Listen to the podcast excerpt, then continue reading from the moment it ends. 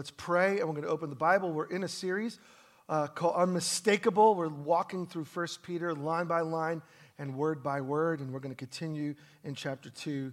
Uh, but let's go to God. God, we just thank you for another day. We thank you for this morning. We do thank you for the rain, which just beautifies all things. God, we thank you for this space, for the Venetian. We thank you for the leaders here who have welcomed us and invited us to be. Thank you, Lord, for the space that you've given us for the long haul and the changes being made there for the good of people who come in, to love people well and welcome people. Uh, God, we're so grateful for even the movement, how you've moved us through a global pandemic. God, you've sustained us. We're here. God, you've, you've brought us through years of, of uncertainty, and we, we do see light, God, and we're grateful for that. Lord, we thank you for the gift of the people to our left and right in front of us, behind us. Thank you that you're building us as living stones into a spiritual house that your presence dwells in. Thank you, God, that you're not there, you're here.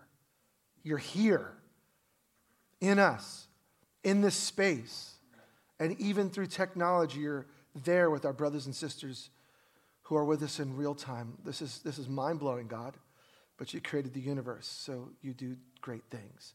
Lord, we love you. Open our eyes to see who you are and to follow you more closely. And everyone said, Amen. Amen. I literally almost prayed for 30 minutes. Sometimes you just love God and you just want to talk to Him and hang out with Him. And so thanks for joining in that. Hey, I've got some uh, great news uh, to announce. Some of you may not know this, but Anya and Vadim, who we love so much, uh, they are the two newest U.S citizens, just, which is great. Hello, Vadim. and uh, they just had their interviews and passed their tests, and we're just so delighted. America is now a better place because Anya and Vadim are officially in. And with that, they've got, they've got access to a new passport. Uh, they have new rights and privileges. They have, they have greater responsibility and taxes. They have everything. They have all that comes with with, with being a part of this country. And, you know, being a part of a country, wherever you're from, whatever passport you hold, uh, is a privilege and it comes with all sorts of things. And we need to think about that, especially in light of what's happening in the world right now. Um, we, we had planned this series well in advance. I had no idea we'd be talking about things like we're going to talk about today uh, in the middle of a war. And be, you know, beyond all like the politics and the rhetoric and all of that stuff, which has its place, uh, we need to remember that w- with the war in, in Ukraine, this is the interesting thing for us, Jesus people. There are brothers and sisters who are in Russia and in the military right now. And there are brothers and sisters who belong to us in Ukraine who are in the country and in the military. And and so we see the world through a different lens because, yes, we do have our passport, we do have our citizenship, we do ha- have our heritage, we have our culture. Those are all well and good. But yet, we, the people of God, remember that we belong to Jesus. And so, wherever you stand on what's going on and however your heart is breaking, we need to remember that we are part of the global Jesus family.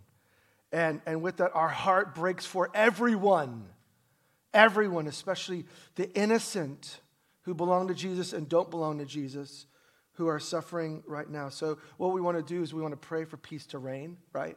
We want peace to reign. We want war to end. And we want to pray with activity. We happen to have relationships around the globe.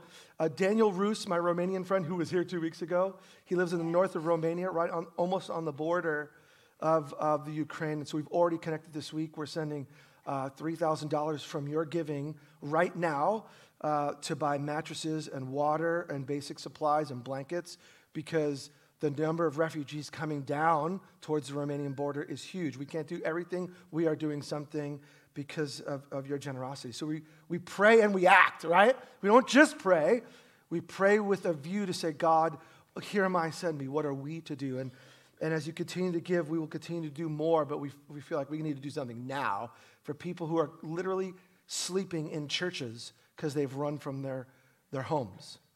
And, and the pastor's just saying, we just need mattresses and blankets and some water and basic supplies so that we can love them in Jesus' name. Um, and you thought you had a rough week. Maybe you did, but not, not like this. So, God, we pray as your people that you would awaken us to the blessing that we are called to be, the blessing that we're called to be to everyone, whether they call on your name or not, because they're alive, they matter to you, and now they matter to us. So, God, in this next season, with all that's going on, on so many fronts, help us to be your people and to do our, our, our place, to do our part, not more, not less. Lord, we want to be active. And so, Holy Spirit, thank you for the door to serve with a group of churches in Romania who are blessing churches in Ukraine. Thank you for this gift. Thank you for these relationships. Thank you for this open door. Now, God, um, help us to be the most generous people to help those in need. In Jesus' name, uh, amen. So, how are how are Jesus followers called to live in a world that does not follow Jesus? That is the major theme of 1 Peter, and that's what we've been going at from various angles all throughout this letter. How are we to live out our faith in a world that doesn't? And are there pictures to help us visualize? For those of you visual learners, you're going to love 1 Peter because it has all of these graphic images of what it means for us to be the people of God. And uh, we're going to look at another one today but what does it look like for us to be faithful in a world that is not? 1 Peter 2, we'll just pick up where we left off last week, verse 11 says, Dear friends, I urge you, as foreigners and exiles, to abstain from sinful desires which wage against your soul. Live such good lives among the pagans that though they accuse you of doing wrong, they may see your good deeds and glorify God on the day that He visits us. We'll read a few more verses, but I just want us to set the tone. Notice how it starts here, and notice the invitation Dear friends, uh, other translations say beloved, loved ones. When we read the Bible, we have to remember it's all connected. So don't forget last week. If you missed last week, no worries. YouTube. You can go back.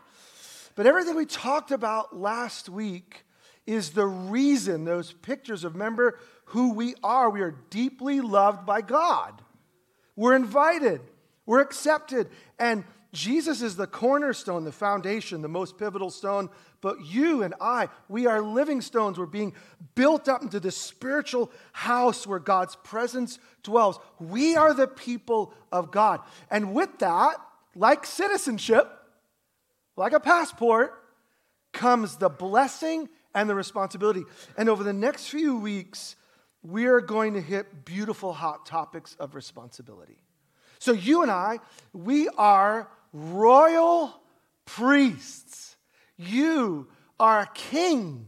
You reign with Christ, which means what Christ wants to do in the world, he's going to do through you. And a priest is someone who says, Welcome to God's presence. This is what it means to live with Him. So, you and I, wherever we live, in our cul de sac, in your apartment, in your dorm room, you are living as, as an extension of Jesus because you're in His family. And we love the benefits, but sometimes we forget the responsibility. So, what's the picture today? I'm, I'm going to let you know this is going to take, it's so important, three weeks to unpack the next few verses because they hit to the heart of us following Jesus in a culture that does not care about him.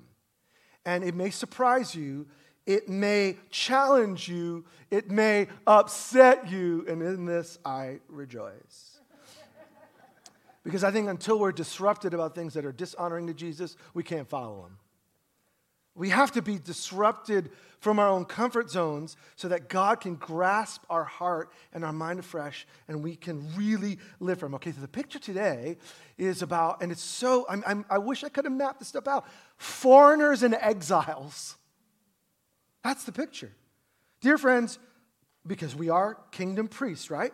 I urge you as, and then he gives a picture, a foreigner and an exile. You got to remember, most of the people who are, are getting this letter and hearing it read to them, most of them are not Roman citizens, which means they don't have all the rights that everyone else does.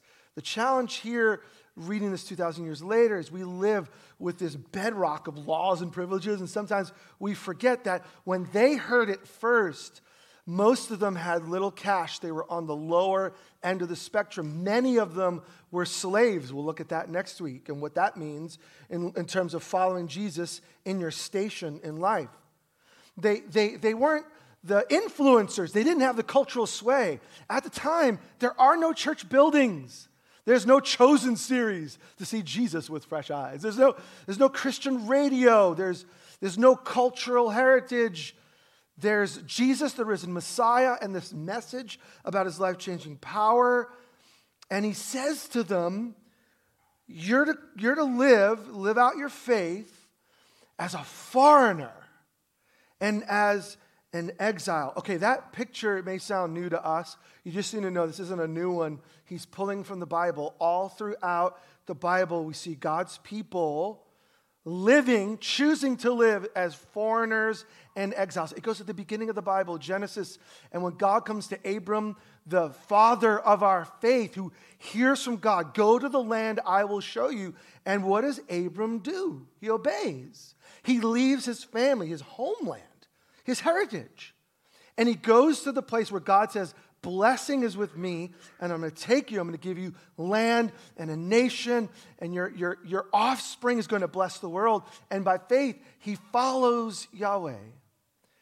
And he lives as a foreigner because he goes to Egypt and he's not Egyptian. So, Abram, the father of faith, is called to follow God in a culture that was following many other gods who had a different vision and a different value on life. And so, Abram, the, the original father of faith, knows what it's like to live like a foreigner. It means that I listen to God and I evaluate everything around me in light of my loving relationship with God. And I'm going to have to make choices. And sometimes it means I'm not going to do what everyone else is doing. I'm going to live as a what? Foreigner. And in one sense, as an exile. Now, this happens for generation after generation. Abraham and Isaac and Jacob. And, and as they grow and they grow and they grow and they grow, God shows and unfolds and He gives them His word and He shows them this is what it's like to live in relationship with me. And He establishes a covenant, a binding relationship with His people. And if you follow me, I will be your God and you will be my people. Follow me.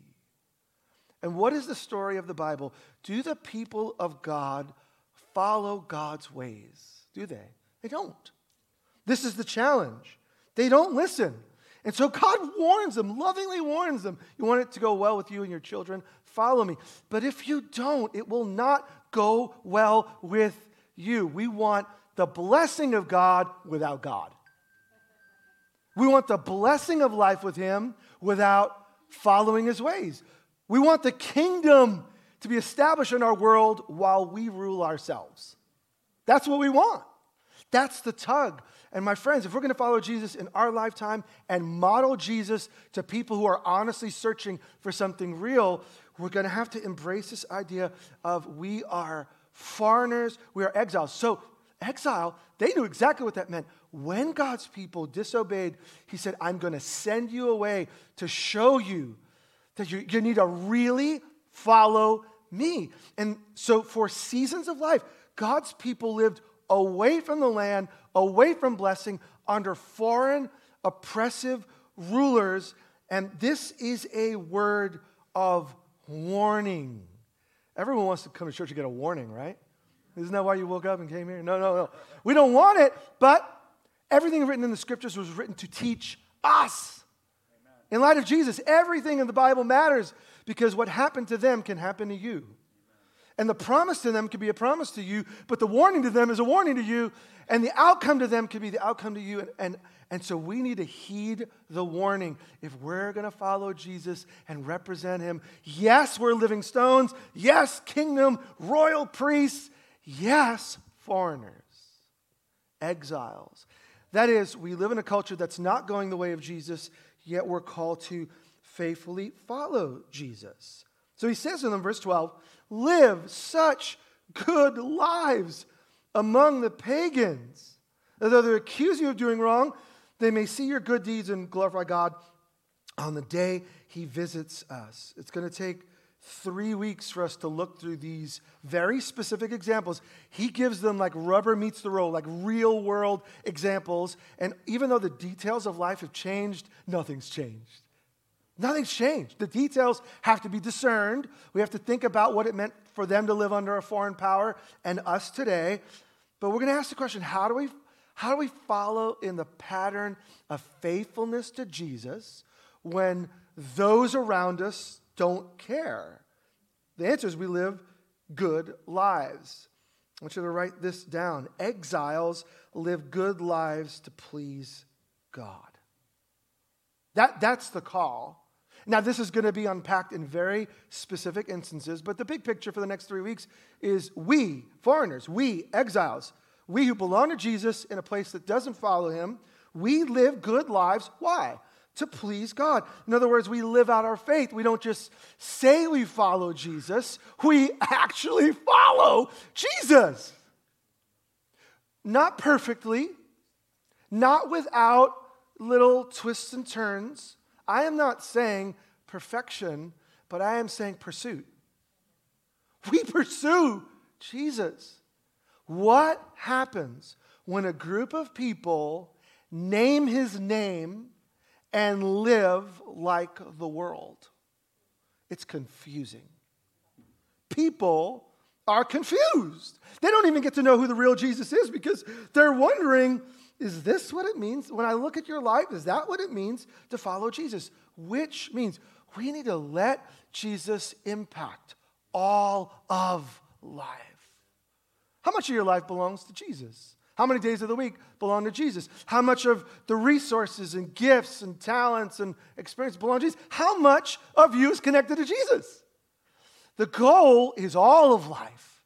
Jesus impacting every bit, which is why it's a lifelong exploration, isn't it? And those of you who've been following Jesus for 10, 20, 30, 40, 50 years, you know there's always more to learn, there's always more to grow, because so much of my life can be consumed by my life. And I want Christ to be magnified, made big in me. And I know you want that as well. And so, What's the challenge that we're facing right now in our moment? It's that people are suspicious about following Jesus because they've met Jesus' followers. They're suspicious about what it means to follow Jesus because they've met his followers. And it's the same in their day because you got to remember at this point, there is no Christianity in a cultural sense. There are these people who come from the line of Judaism who say that this Jewish leader has risen from the dead and he's God's Savior, and, and He's still changing people, and He's moving in His people, and He's transforming people. And that made people in Rome very suspicious. Roman government was very suspicious of new cults. Any new religion was just called a cult because it could, it could draw people to allegiance to them instead of allegiance to Rome. Now, we're not in that moment. We have cultural Christianity in our country. But I think people are suspicious because they're unsure if how we live is connected in any way with this person called Jesus. And if we're like this, why should I follow Jesus anyway? And here's the invitation we can actually help people have a clearer view of who Jesus is. Isn't that great? We can help people. How? By living good lives. So at the time, there were all sorts of accusations being thrown at Jesus people, mind you, mostly because of misinformation in their day. There were rumors about these Jesus people who eat flesh and drink blood. There were rumors about these Jesus people who see Jesus as a king, uh, which means I don't have any allegiance to Caesar. Oh, this is a competitive kingdom. Jesus is bringing a kingdom? Oh, wow. What's going to happen to Rome? There was misinformation. And I, I think, in that sense, um, nothing's changed. Everyone has an opinion about Jesus. The question is is their opinion accurate? It's one thing to reject Jesus when you actually know who he is, it's another thing to reject a form of Jesus that you were given by other people that was misinformation. Here's the beautiful opportunity because we're royal priests and we're living stones being built together, we together, right? We can actually help people know what Jesus is like. And that's what it means to live unmistakable, bold, clear. We really, we're not perfect, but we're pursuing Him and we're rece- receiving grace and mercy and love and forgiveness. And He's, he's changing the way we see people. He's changing the way we spend money. He's changing the way we spend our time and our attention. He's changing everything. And as we are being changed, I tell you, the greatest way to help people experience life in Jesus is for you to be lit up. Following Jesus is like everything and all consuming and not being weird. You know, you can be radical in following Jesus and not be weird. I mean, a kooky weird, like, like, like, ooh, weird. I'm saying you can be quote unquote shocking. Hey, I had nothing to do with the pops. If you're feeling it, maybe, maybe that's God at work these hips keep moving and it's stirring. All right, let's just look at one example. And I, am narrowing it to one that I'll briefly cover, but there are three we're going to look at in the next three weeks that ought to, ought to shake us up a bit. Verse 13, let's just keep reading. How do we live the Jesus life? How do we help people see the real Jesus? Verse 13. Submit yourselves to, for the Lord's sake to every human authority. Every human authority. And then it gets real clear. Whether to the emperor, Caesar, as the supreme authority, or to governors in their day, the Caesar established and appointed governors, who are sent by him to punish those who do wrong and to command those who do right. For it's God's will that by doing good, you should silence the ignorant talk of foolish people. Live as free people, but don't use your freedom as a cover up for evil. Live as God's slaves. Show proper respect to everyone.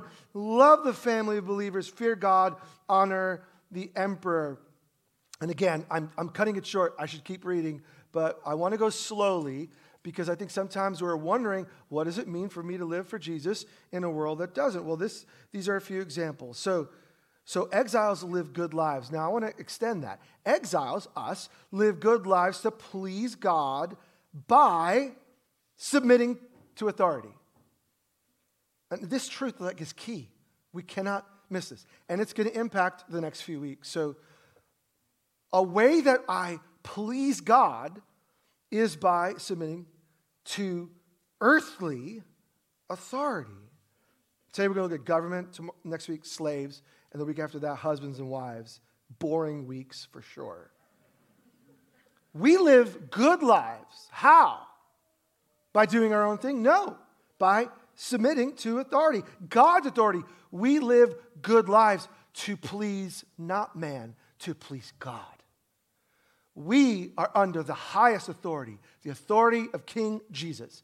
But as I live under King Jesus' authority, hear me, I do not neglect other authority. You know what he's saying to the churches?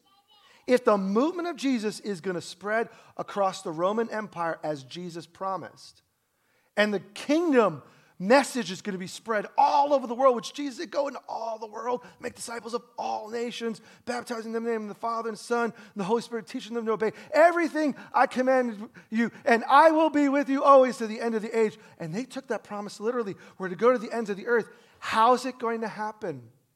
Well, if Christians live rebellious lives, the movement of Jesus won't move forward.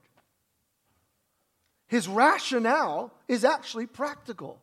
In order for us to love people in Jesus' name, in order for us to spread the message of Jesus, we can't have the human authority squashing the message of Jesus because of personal rebellion.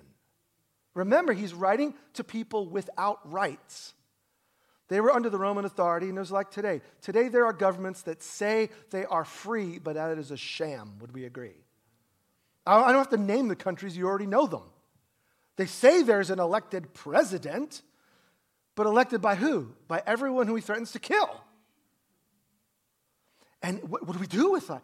Now, it's one thing to say, you know, I want to follow Jesus. And so, what we need is a Christian president and a Christian uh, Senate and a, and a, Christian House and a, and a Christian um, Supreme Court. And when everything's Christian, we can live Christian. And I would say it's nice if Christians are there, but we should live like Jesus no matter who's there. No matter who's there. We're called to live like Jesus no matter who is there because they get the word when Hitler's on the throne. The Caesars were ruthless, they were not your friend. And in that context, Peter says to the church, what we want is to live good lives that even though they're going to accuse Jesus people of doing all sorts of things, it's going to come back in their face as an insult because when they look at the lives of Jesus people, they're going to say, even though they make all these accusations against them, these are the greatest employees in our job. In our company, the greatest, most effective people are the Jesus people. In our school, the most diligent, kind, loving, considerate, other centered people are the Jesus people. In the neighborhood, I don't, I don't care about their Jesus, but I want more neighbors like that. What would it be like if everyone wanted more people like Jesus people in their neighborhood because something was profoundly different about them? Wow. Isn't this convicting? I don't know, maybe it's not convicting for you. So, so we don't need the human government to be in alignment with the way of Jesus in order for us to live out our faith in Jesus. Now, it's a blessing. Don't get me wrong. It's a blessing if they both collide. It's a blessing to have Jesus people in all of life. And I pray that there are more Jesus loving people in every area of life. But here's the thing we don't wait to live submitted, humble, obedient lives when there's a Jesus person. And when there's not, we say, well, we could do whatever we want because I belong to King Jesus. That is subtle rebellion. And that's what gives Jesus' name a bad name. Now, we need to be very careful because I could take this in directions that would offend everyone and their grandmother. But the last two years, you need to ask yourself your opinion about whatever, has it given people a deeper thirst for Jesus by the way you've approached the issues? Has it convicted them of their own selfishness because they see the way you see both sides and treat people humanely. Because I don't know if you realize it, the person on the other side of the aisle is also human. And they have a family. And the people we rile against have kids and grandkids who read things said about mom or dad or grandma or grandpa or uncle. And some of those things are muttered by Jesus loving people. What does that say? Is it convicting yet? Yeah, you should watch my video next week. It'll, it'll, be amazing. Exiles live good lives to please God by submitting to authority. Okay, so, so what, are we, what are we saying? Let's just look at the key words. He says, submit. What is submit? It's come under authority. Why? For the Lord's sake. It's not pleasing people to please people, but he's saying, where God has placed you, live a, an under authority life. Why?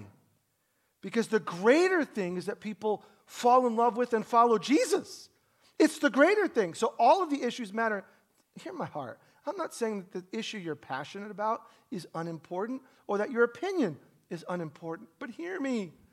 Is it more important than people getting a greater revelation of Jesus? Is it so important that that's the loudest thing?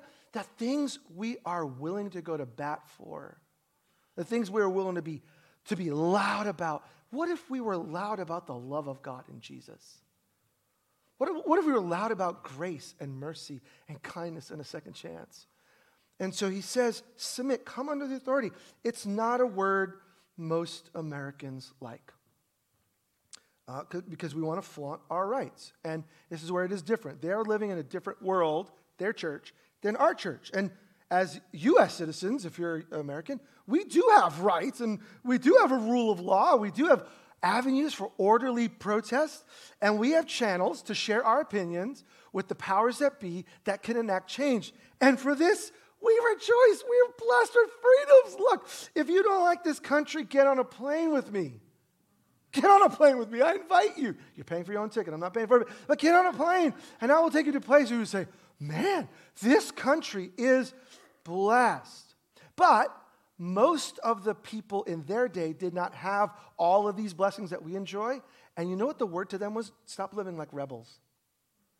How much more should we, given all the freedoms God's given us, we should not live like rebels. Verse 15, he tells us the why. Why matters, by the way. It's not just do it because God said do it. Why? It is God's will that by doing good, you should silence the ignorant talk of foolish people. Other people have opinions about God that may be off. And when they see your life, if you live, if you live a submitted life under the authority around you, and they're poking holes at Jesus people, they're going to be convicted. And so then he gives this twist live as free people. By the way, most of them were not free in the way we understand it. They didn't have that political advantage that we have. But he's like, in Christ, you're actually really free. You belong to Jesus. You really are free in your soul, even though you may be a slave, even though you are under an oppressive ruler. You really are free because you're united with Christ. But don't use your freedom, the fact that you're united with Christ, as a cover up for evil that is like personal rebe- rebellion, but rather live as God's slaves to people without political freedom he says, submit yourself because you're free in Christ. You're not under their regime in the same way that other people are. You're going to live with Jesus forever. But while you're alive in Rome and while you're alive in all of these cities that God's placed you, live with Jesus in view. So, what we need, I think, is a healthy view of authority. Because let's be honest, our culture is increasingly shaking off the idea of any authority. Would you agree? Any authority. And the last thing that anyone wants in today's like cultural moment is to be under anyone because actually I am my authority. So we're not chucking off authority, we're actually changing authority. We're saying, I'm the ultimate authority and you're not. And is that in alignment with the way of Jesus? Well, part of our discipleship has to include that rec- and recognizing God has put people over us. And he's done it in many layers. He's done it in government. And if you read Romans 13, you'll see as well that, that all authority has been instituted by God. So the person who's in government above you is actually given God given authority to create peace. And he's given us authority in school, and he's given us authority in the home, and he's given us authority in the church. And so here's the, here's the tension. Uh, we live in a culture that can push back. We have forms of protest that we can use when we are unhappy and we realize that justice isn't being done. And we ought to thank God for that. We ought to thank God. Thank God. And it, it is okay to exercise that right. And, and, and there are Jesus followers in all areas of life that have been called to raise up and stand up for what's right. And, and we could call on, and we have many avenues to do it here. And we ought to be grateful for it. And we got to remember, too, that Peter, when they told Peter to stop preaching in Jesus' name. The Jewish authorities said, Stop preaching in Jesus' name. He's like, I have to obey God, not man. So, what we're not saying when, when the call is to submit to authority, it doesn't imply all authority is good. It gives space to realize that sometimes the authority above us is not good. So, like, let's just think of our American context just for a minute. When slaves are being sold in the South and they could be freed in the North, right? You have people like Harriet Tubman who, who escapes and gains her freedom and then does the most dangerous thing goes and creates an underground railroad to bring other people who are enslaved and bring them to the north where there was a freedom and were ability to be set physically free from their slave masters and looking back we we celebrate that that in, in our in our world in our in our country that peaceably, you can, you can make that happen. Martin Luther King Jr., in the face of violence against the wrongful treatment of blacks, um, is willing to speak for those without a voice and, and organize peaceful protests. And he's beaten for it, and he's arrested for it, and he still speaks up. And, and in retrospect, we look back and we, we celebrate that. But here's the caveat we also look at this and realize if the authorities are not telling us to harm people or blatantly disobey God, we are subject to them. And that's the balance. th- there are moments where, where they're telling us to harm people, and that's where we have to obey God. But, but a lot of our reasons for being so passionate are not those reasons. So every, every difference I have with the government is not equal, and I can't just use texts like this to say, I'm going to obey God rather than man when God's put those people over you and you're under their authority. Exiles live good lives that, that try to please God by submitting to authority. Show, uh, show proper respect to everyone. Look at the last four things he tells us, and we'll just look at them briefly. Show proper respect, verse 17, to everyone. We're to be respectful with everyone, especially those we disagree with. It is okay to disagree. It is okay to discuss.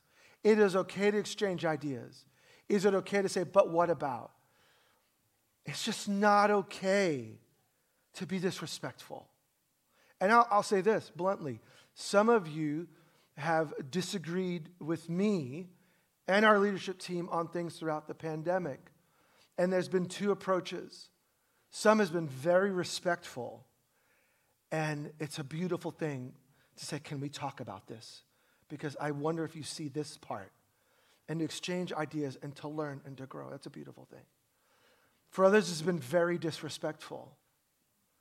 And, and God isn't honored when outsiders look in and see a divided church over secondary issues. What does it say about Jesus?